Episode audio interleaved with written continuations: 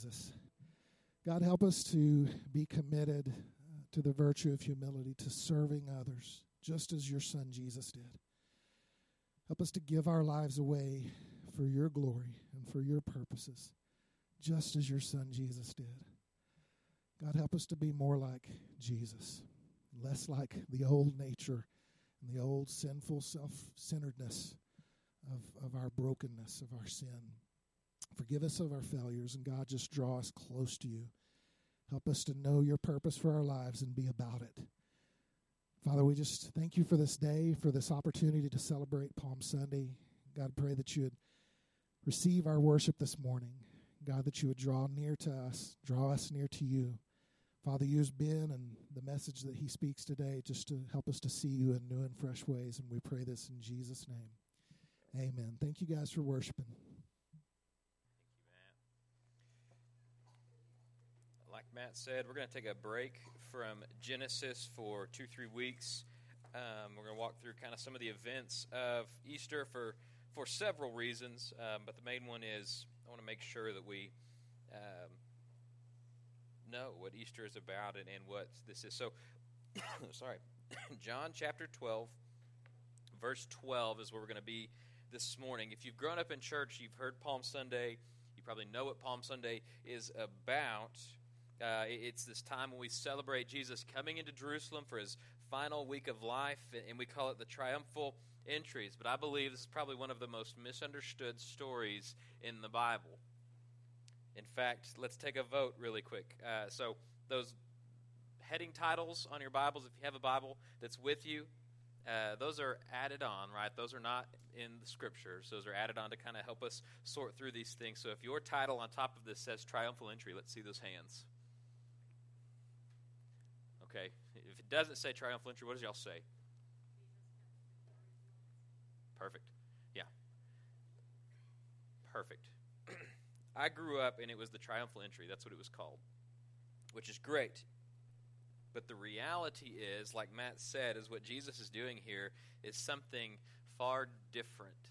Uh, he's coming into Jerusalem. He's coming in as a king. He is a certainly the king of everything, but he's coming in in such a unique way that it would have stood out to the people who had first heard this thing. And so I learned in in uh, college, my professor made us put a question mark right behind triumphal entry. So instead of triumphal entry, it was triumphal entry. And if we come with that to read this text, it starts to show itself to us and what, what the Lord is, has for us. So I want to pray, and then we're going to read through this passage and, and dive into it together. Let's pray. God, I thank you for texts like this. God, where we can look at it and we can dig in and we can study your word and we can understand, God, that you come as a humble servant, as a lamb to be slaughtered. And not slaughtered meaninglessly, but, but for our sake. God, I pray as we look at this passage of Scripture and we see the humility of you, Jesus, and we see the humility of, of one of your disciples, Andrew that you would help us to look into our hearts and to reflect on our own lives and to see the sacrifices we make, the one people that we should be bringing and telling about you. Grow us in you this morning, and it's in your name we pray. Amen. John chapter 12, verse 12. The next day, the large crowd that had come to the feast heard that Jesus was coming to Jerusalem. So they took branches of palm trees and went out to meet him, crying, Hosanna! Blessed is he who comes in the name of the Lord, even the King of Israel. And Jesus found a young donkey, and he sat on it, just as it is written Fear not, daughter of Zion. Behold, your king is coming, sitting on a donkey's colt. And his disciples did not understand these things at first.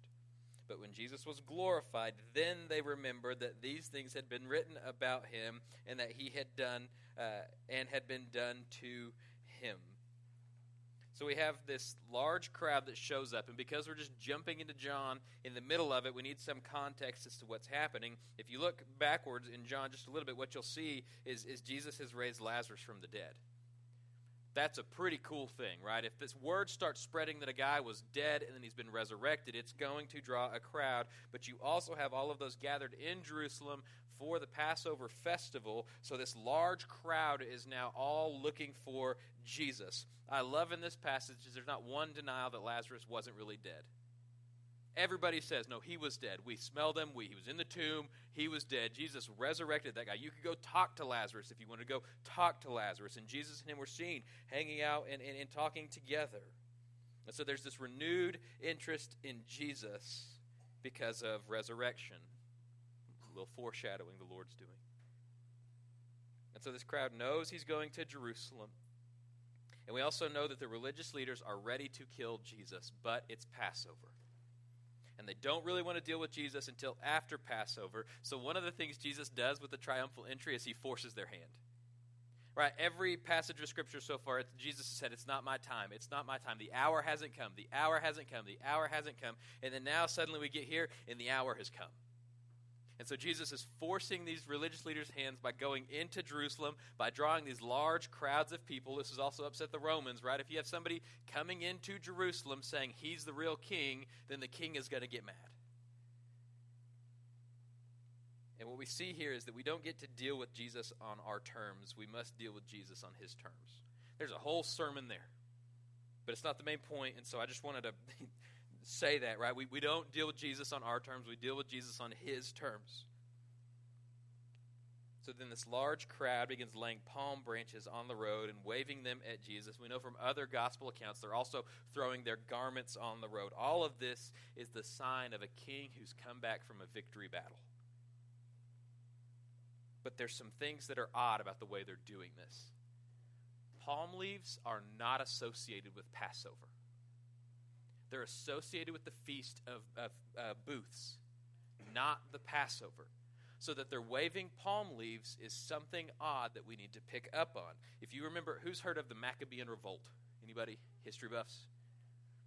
Maccabean revolt, Judas Maccabeus, between Malachi, which is the last book of the Old Testament, and then when the angel shows up to Zechariah, in that 400 year period, there was these people who had overthrown the Jewish people and they had desecrated the temple. And Judas Maccabee and, and some of the Israelites had this miraculous thing where they took over the temple, cleared them out of Jerusalem. It was this huge miracle that the Lord had given them. And so, because of this, they celebrated Judas Maccabeus. I'll give you one guess what they did. They waved palm branches. In fact, coins that were minted during that period ended up having palm branches on them as a sign of a victorious king.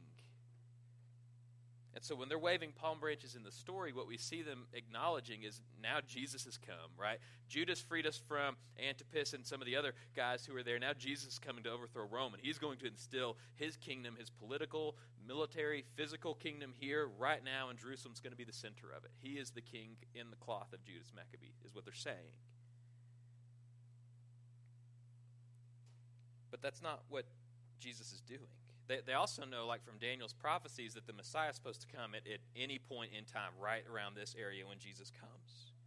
And they know that Jesus has just raised a man from the dead. So they're doing some math like, okay, all of these things are happening together right here. This is Jesus coming in, this king who's going to rule. He's going to overthrow the Romans, he's going to overthrow all the oppressive countries, and we're going to be a part of this kingdom with Jesus. So let's honor him with these palm branches, these palm leaves. And so they start yelling, Hosanna, which means something like let us praise or, or praise him.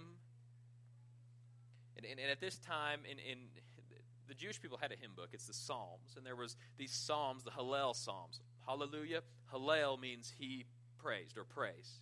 So these Hallel Psalms, and these quotes are taken from Psalm 118, which are the songs that they're singing at Passover, right? So their Christmas carols are what they're singing to Jesus. That's the equivalent. And so it's all of these things that are kind of coming together at this one point that they have clear expectations of who Jesus is and what Jesus is going to do. He is the king who they think is physically and politically at this moment in time going to overthrow the Roman Empire and establish a physical kingdom in Jerusalem right then and there. But Jesus does some other things. He doesn't overthrow the Roman kingdom at that very moment. He doesn't set up a throne to rule on at that very moment. He doesn't set a gold crown on his head and begin to rule over his, his kingdom in the physical uh, right at that moment. Instead, Jesus is going into Jerusalem with his eyes set upon the cross. He's not going to overthrow the Romans. Instead, he's going to overthrow sin and death. He's not going to set up a throne to rule on. Instead, he's going to look over from the cross.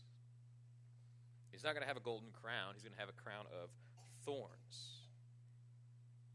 And we see that it's, it's interesting. Jesus quotes the prophecy from Zechariah 9 when he says, I'm going to come on a donkey. Right? And, and we know David, Solomon, all of the, the old Jewish esteemed kings would have rode on donkeys. So it's not saying like he shouldn't be doing that, but it's a donkey is not a war horse. It's a donkey. You ride them in times of peace. But if you're coming back from a victory or you're going out to battle, you don't ride a donkey, you ride a war horse. And if you look to Revelation, when Jesus comes back again, he's not riding a donkey there, he's riding a war horse. So it's significant that Jesus is riding this donkey because what it says is he's coming in humility. He's saying, I am absolutely the king that you think I am, but I'm not going to rule the way you think I'm going to rule. This little Roman kingdom, this little Roman oppression you're dealing with is not your biggest problem. So there's a few things I want to see. Jesus is absolutely in control of what's going on. The things that happen to Jesus are not because he is out of control, but because he's in control. He's forcing people to act on his timeline. And he is absolutely the king. But the expectations of the, what the king was supposed to be were so off that they miss what Jesus was really doing. They miss the big picture. But there's another element to Jesus coming here that we often overlook. Josephus, who's kind of the oldest historian we have who, who can give numbers at this time, says at this time there's around 200, 2.5 million people coming into Jerusalem to sacrifice these lambs, which means there's going to be 250,000 lambs being brought in at the time Jesus enters with a triumphal entry. So when we picture Jesus, we picture all these palm trees coming down, these people shouting, but what we don't see are the lambs that are also with Jesus and kind of scattered around the town that are being marched in. So you have all of these sacrificial lambs being marched in, and they're being led by the actual sacrificial lamb, Jesus himself. It's a powerful picture of what the Lord is doing. That the true Lamb of God is coming in with all of these other lambs, and, and they just kind of miss it. They don't understand what's going on. Even the disciples don't understand. I love verse 16. I love that the disciples just don't get it sometimes because I, I relate. And they don't get it. It's not like after Jesus dies. It's like Matt said, it's not until he's glorified that they're like, man, you remember that time Jesus walked, like he rode that donkey into Jerusalem and there was palms and all the, like, how did we miss that? And, and it's Peter who says it. We know it's Peter who says it because Peter always says dumb things. Like, I don't know. I don't know how we missed it. Like, you remember how Jesus told us three different times that he was going to Jerusalem to die? How did we miss that? I, I don't know how we missed that. But they did. Verse 17. The crowd that had been with him when he called Lazarus out of the tomb and raised him from the dead continued to bear witness. The reason why the crowd went to meet him was that they had heard he had done this sign.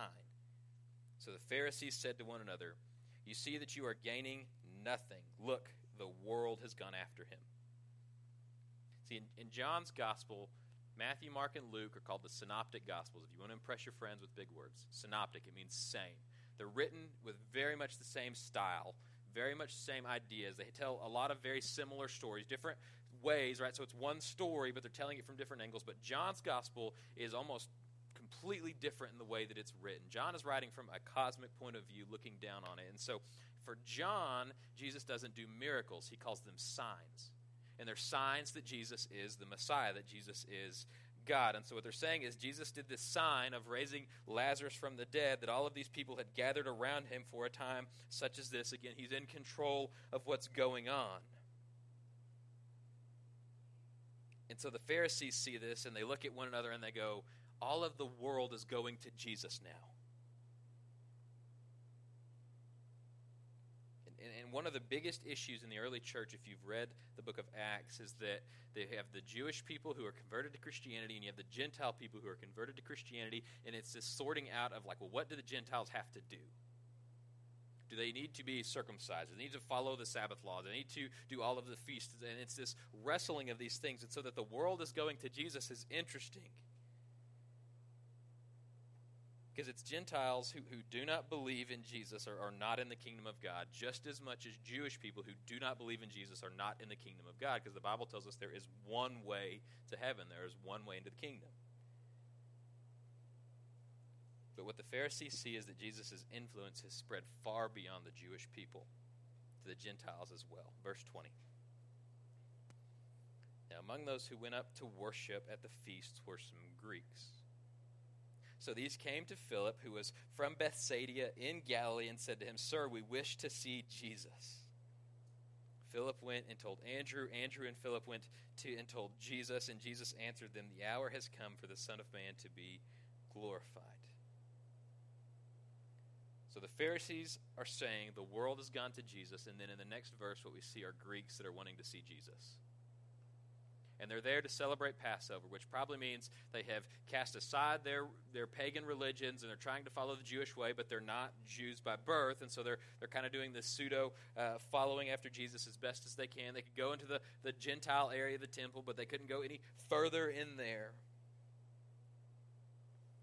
And so they come to Philip. Philip is one of the apostles. And, and, Philip's name is a Greek name. And so and he's also from Bethsaida, which we're told in this passage, which means they probably can speak the same language. They're comfortable with each other. They look the same. And so they go to Philip and they're like, "We want to see Jesus." There's a man named James Montgomery Boice. He was a great Southern Baptist pastor. Uh, the, the, the Southern Baptist Theological Seminary in Louisville is one of the oldest and kind of foundational SBC seminaries that we have. In their undergraduate school is named after John, James Montgomery Boice. He's a very prominent man, and he would preach all over the nation at different places. And he has in, in his commentary on this passage, he talks about the different pulpits that he's been to.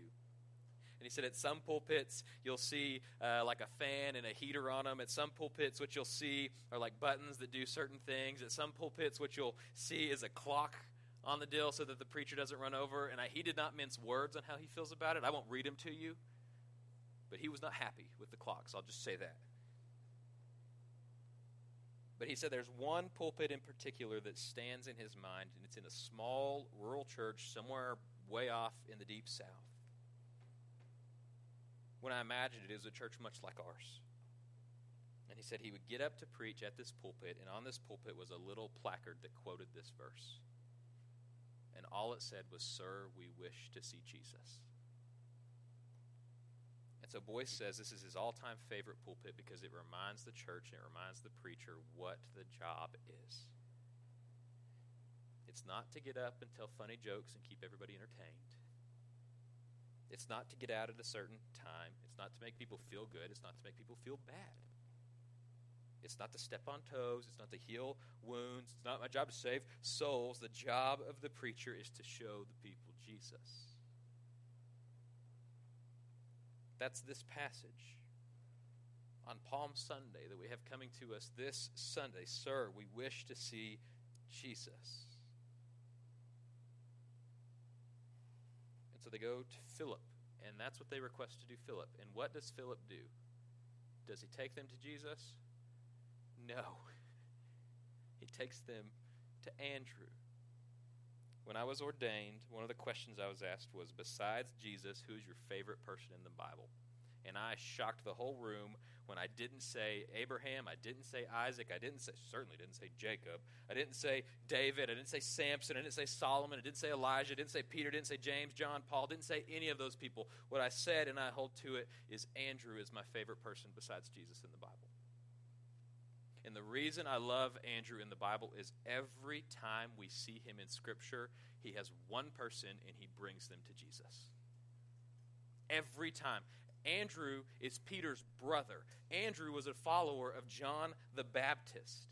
He's following John the Baptist when he hears John the Baptist say, Here comes the one who takes away the sins of the world. And so Andrew leaves John the Baptist to go follow Jesus in that moment. And the first thing Andrew does as a disciple is he goes and he gets Peter. Universally, anybody who talks about the disciples will tell you Peter is the leader of the disciples, and it's Andrew who brings Peter to Jesus.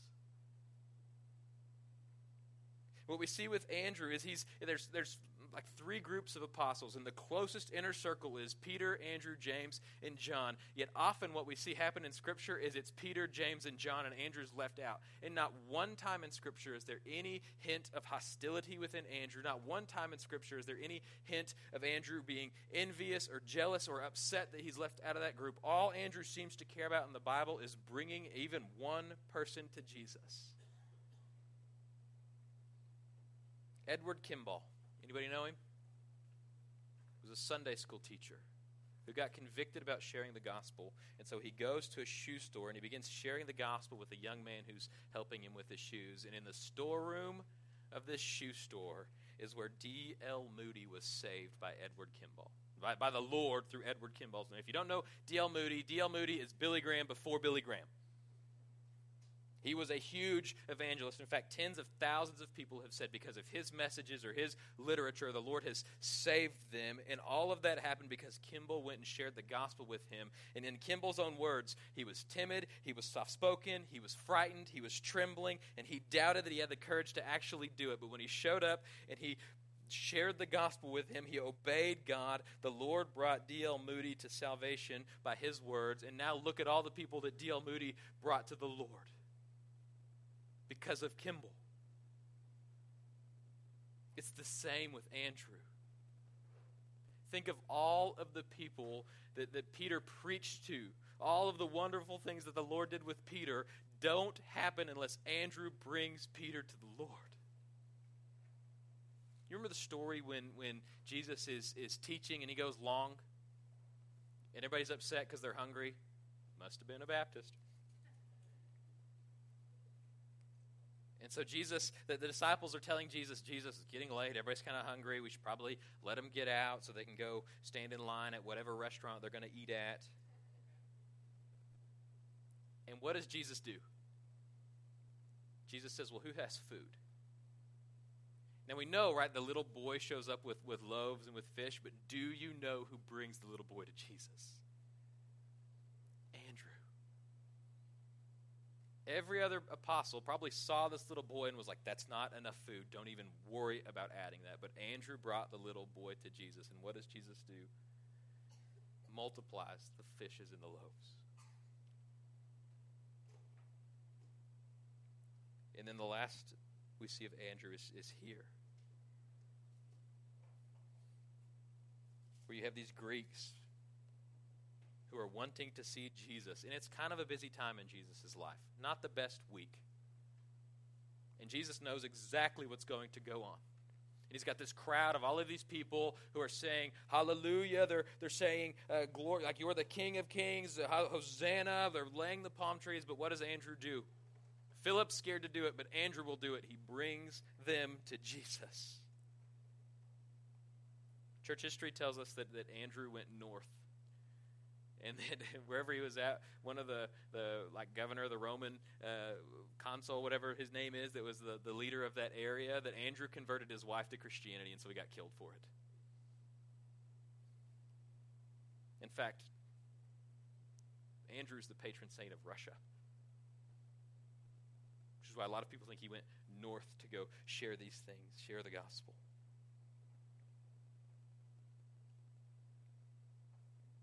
I desperately want to be like Andrew.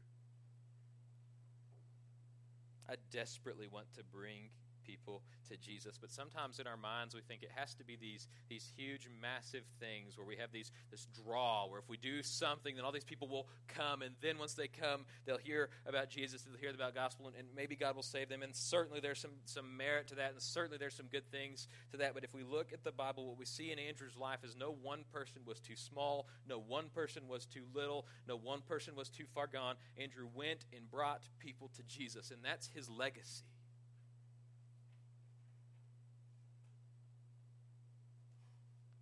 So when we look to the triumphal entry, what we see here, it's just pouring out with humility. We look at Jesus at the triumphal entry, and what we see is, and need to understand is, Jesus came to save sinners like you and me from our actual enemy, not just what we think is our enemy, from our actual problems that we actually have. Like I said earlier, you can look ahead to the book of Revelation, who's written by John, same John. And we get a picture of Jesus riding a war horse. He's coming to finish off the enemy and to completely and fully bring about the kingdom of God. So we look at this, this passage, and what we see are these, these people who are dealing with Jesus in, in different ways. And so there's some questions we need to ask ourselves. What do you see in Jesus? Because there's this this thought, there's this thing that creeps up in, in, in my heart and in our hearts and in, in general, and I see it frequently where the thought is, well, what I see in Jesus is he forgives me unconditionally, absolutely, so I don't even really have to obey him because of grace and mercy. That I know whatever I do, God is going to forgive me, so I'm just going to go do what I want.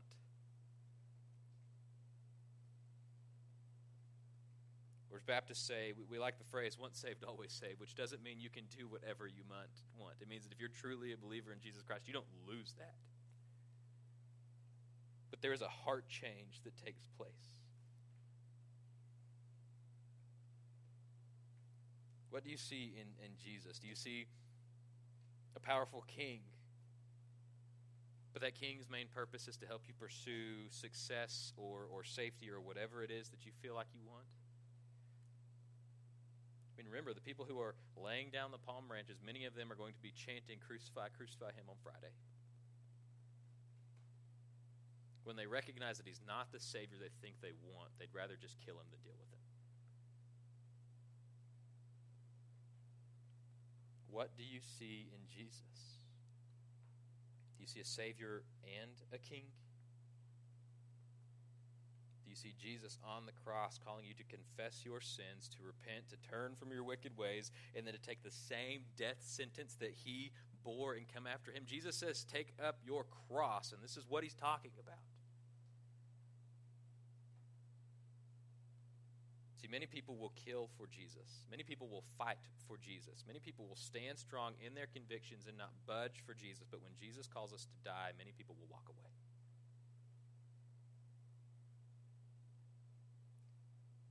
What do you see in Jesus?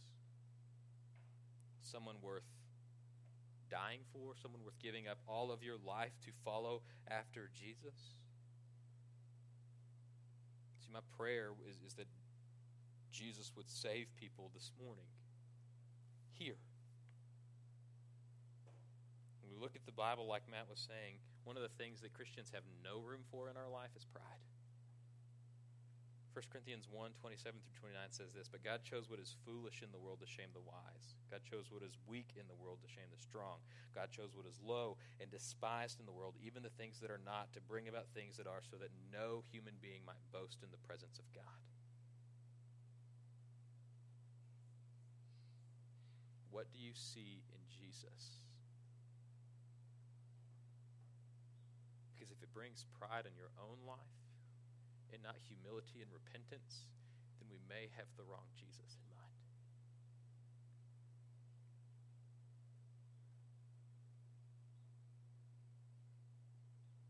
So, for some of us this morning, I think what Jesus is doing is he's calling us to repent and to turn to him, maybe for the first time to pray and ask for forgiveness and to know that we will be saved if you repent and turn to the Lord and believe. And if that's you, like come and talk. Let's get you discipled and, and plugged in and, and, grow in the Lord. For some of you, uh, Jesus is calling you to, to repent and to turn to Him, not because you're an unbeliever, because you're acting like the prodigal. You're running from God, and it's time to come back and to get right with the Lord. The good news is the gospel does both it saves and it sanctifies, it cleans and it purges, it heals for all of you if you are a believer. Jesus has placed you in areas of your life where people all around you are living lives that are lost and that are dying. He has placed you around people who are hopeless and who are wounded and who are hurting and who are struggling and who are alone and are using every means of, that they possibly can come up with within our world to cope with those things. But what they need most And you and I know this if we're believers. What they need most is they need to see Jesus. And God has placed you there for them. It's not an accident. It's no more of an accident than what Jesus is doing in the triumphal entry. God has placed us in Ira. He's placed you where you work, where you live. If you're a kid, He's placed your lockers next to who your lockers are next to and who you sit next to in math class for a purpose and for a reason.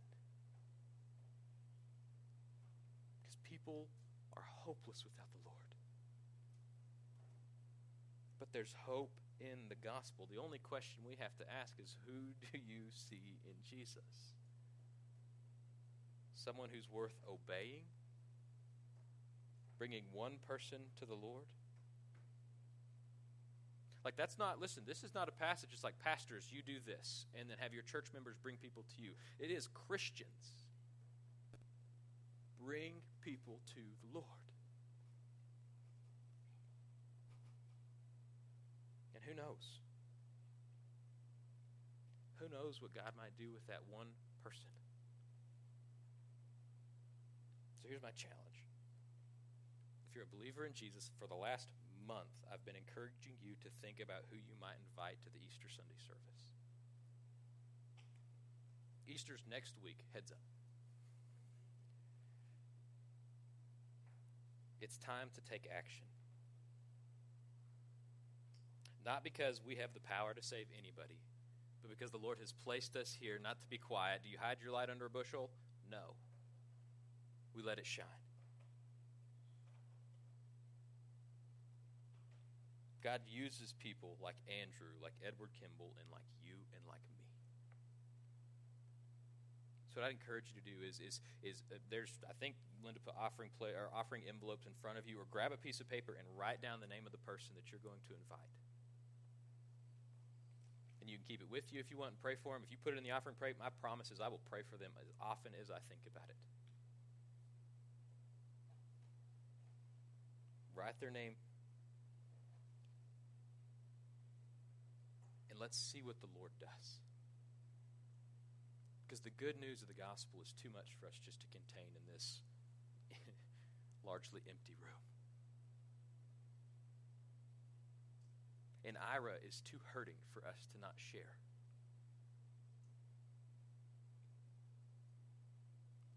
Let's be obedient to the Lord like Andrew, and let's expect a servant king to rule and reign, and let's take up our cross and follow after Jesus. And what's the worst thing that'll happen to us this week if we get made fun of?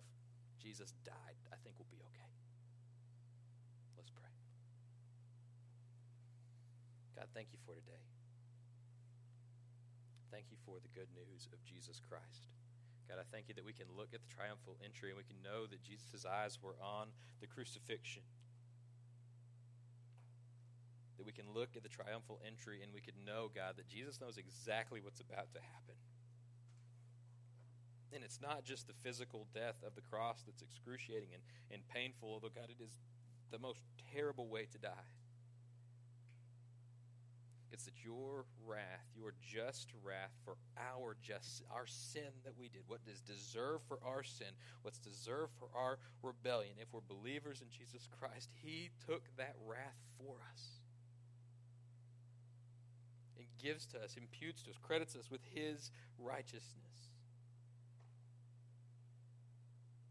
Not because we're great, not because we're awesome, but because Jesus is great and Jesus is awesome. So I pray this morning, God, on, on when we recognize Palm Sunday, is that we would worship you as King that we would glory in you as Lord, that we would sing, Hosanna, blessed is he who comes in the name of the Lord. But God, our understanding would be who the God who you actually are. Not some caricature of who you are in our head, but who the Bible says you are, your word. Help us to worship you. God, I pray that you would place people on our hearts and that you would give us a commitment to be obedient that we would be like Andrew, just bringing people to you. It's in your name we pray.